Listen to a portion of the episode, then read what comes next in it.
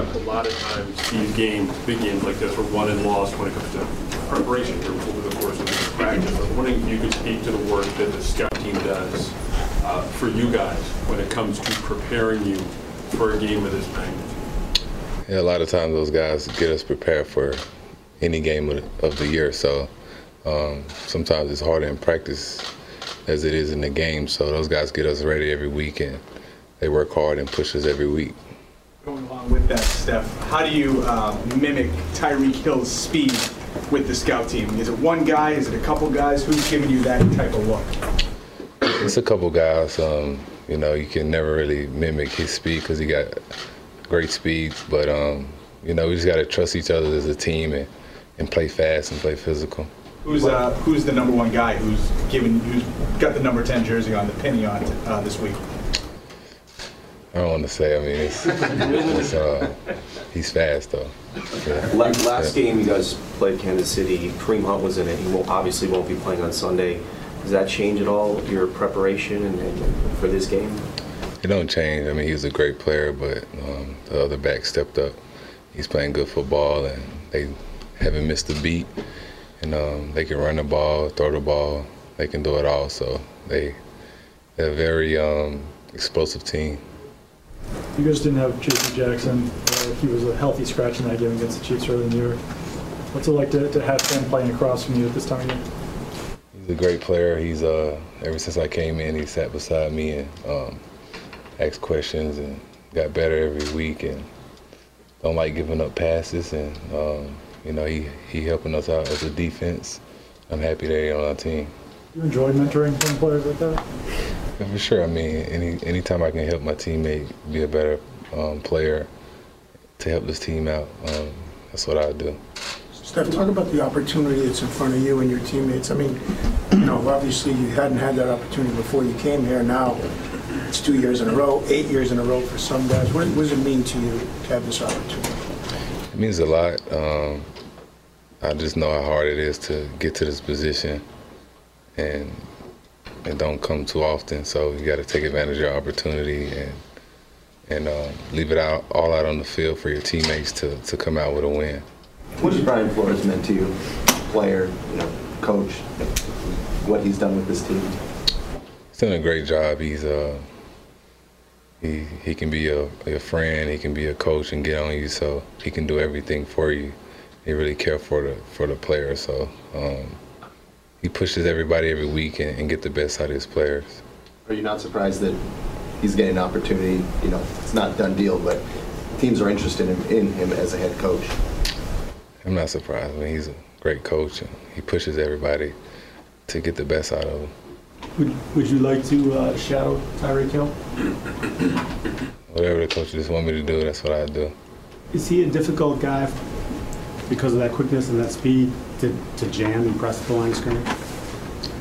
He's got great speed, you know, even you can get your hands on him, he can still run past you. Um, even when he get the ball in his hands, he's hard to tackle. So um, everybody have to do their job and play together as a team. You just said it, but um, everybody talks about Tyreek's speed. Is there another part of this game that people don't talk about enough? His yards have to catch. I mean, even on reverses, sometimes he he can go the distance, so um, he can he can do it all. You guys have said Patrick Mahomes is a kind of quarterback that makes you sort of cover the entire field. Mm-hmm. As a cornerback, what's the kind of number one thing that you need to remember technique-wise when you're going up against a quarterback like that? He can make all the throws. You can't relax on the backside. Sometimes he can throw it across his body. So, um, like I said, he can make all the throws, and he has great athletes around him to make him better. And um, you know, he's in the position he is now for a reason. What's the toughest challenge for you guys on Sunday? Um, I don't know. I can't answer this. It's a lot of challenges going into this game. They got great players, so um, we just got to trust each other and play for each other. On last week, uh, I mean, uh, sorry, in October, you covered uh, Sammy Watkins. Um, and then uh, they have a range of different receivers, obviously Watkins, Conley, Hill, Kelce. Do you sort of feel comfortable with different skill sets covering them you know, each of them because maybe you shadow one player, but also you could be on different players, different times of the game, depending on their formations. Yeah, um, we do that a lot. So just whoever the coaches tell me to cover, that's what I cover. Um, whether he big or small or whatever, fast. Um, I just try to go in and confident and, and try to make plays for my teammates. What makes Kansas City extra challenging is the range of the skill sets of their skilled players. They're very skilled. Um, everybody on their team is explosive and, and can make a play at any time. Stephon, defensively for you guys, I mean, I don't know if you played your best football since Thanksgiving, but it's certainly been better in terms of um, reducing the points allowed. Just what's, how's this come about? How did you guys get to this point where you're kind of clamping down a little bit more? Just think preparation, working hard in practice, and just carrying over to the game. Just trusting each other on the back end, and those guys getting pressure up front. Everything go hand in hand, hand in hand, and you know we're just trying to play fast and aggressive. Steph, uh, along those lines, uh, how big of a help is it for you guys in the back end to get that pass rush going from the front seven? Yeah, I mean, anytime those guys get to the quarterback as fast as they can, um, it, it allows us to play aggressive and play fast. So, um, you know, if we can play tight coverage on the back end and they can get pressure, I like our chances. Steph, how much uh, experience do you have covering tight ends? I covered tight ends before, um, but um, like I said, I just do whatever the coaches tell me to do and cover whoever. You did cover Gronk though, right? When you were in Buffalo? Yeah. Um, no, he's a great player. Um, Got to play them a certain way, and um, you know, it's a different challenge. But um, like I said, I cover whoever the coaches say.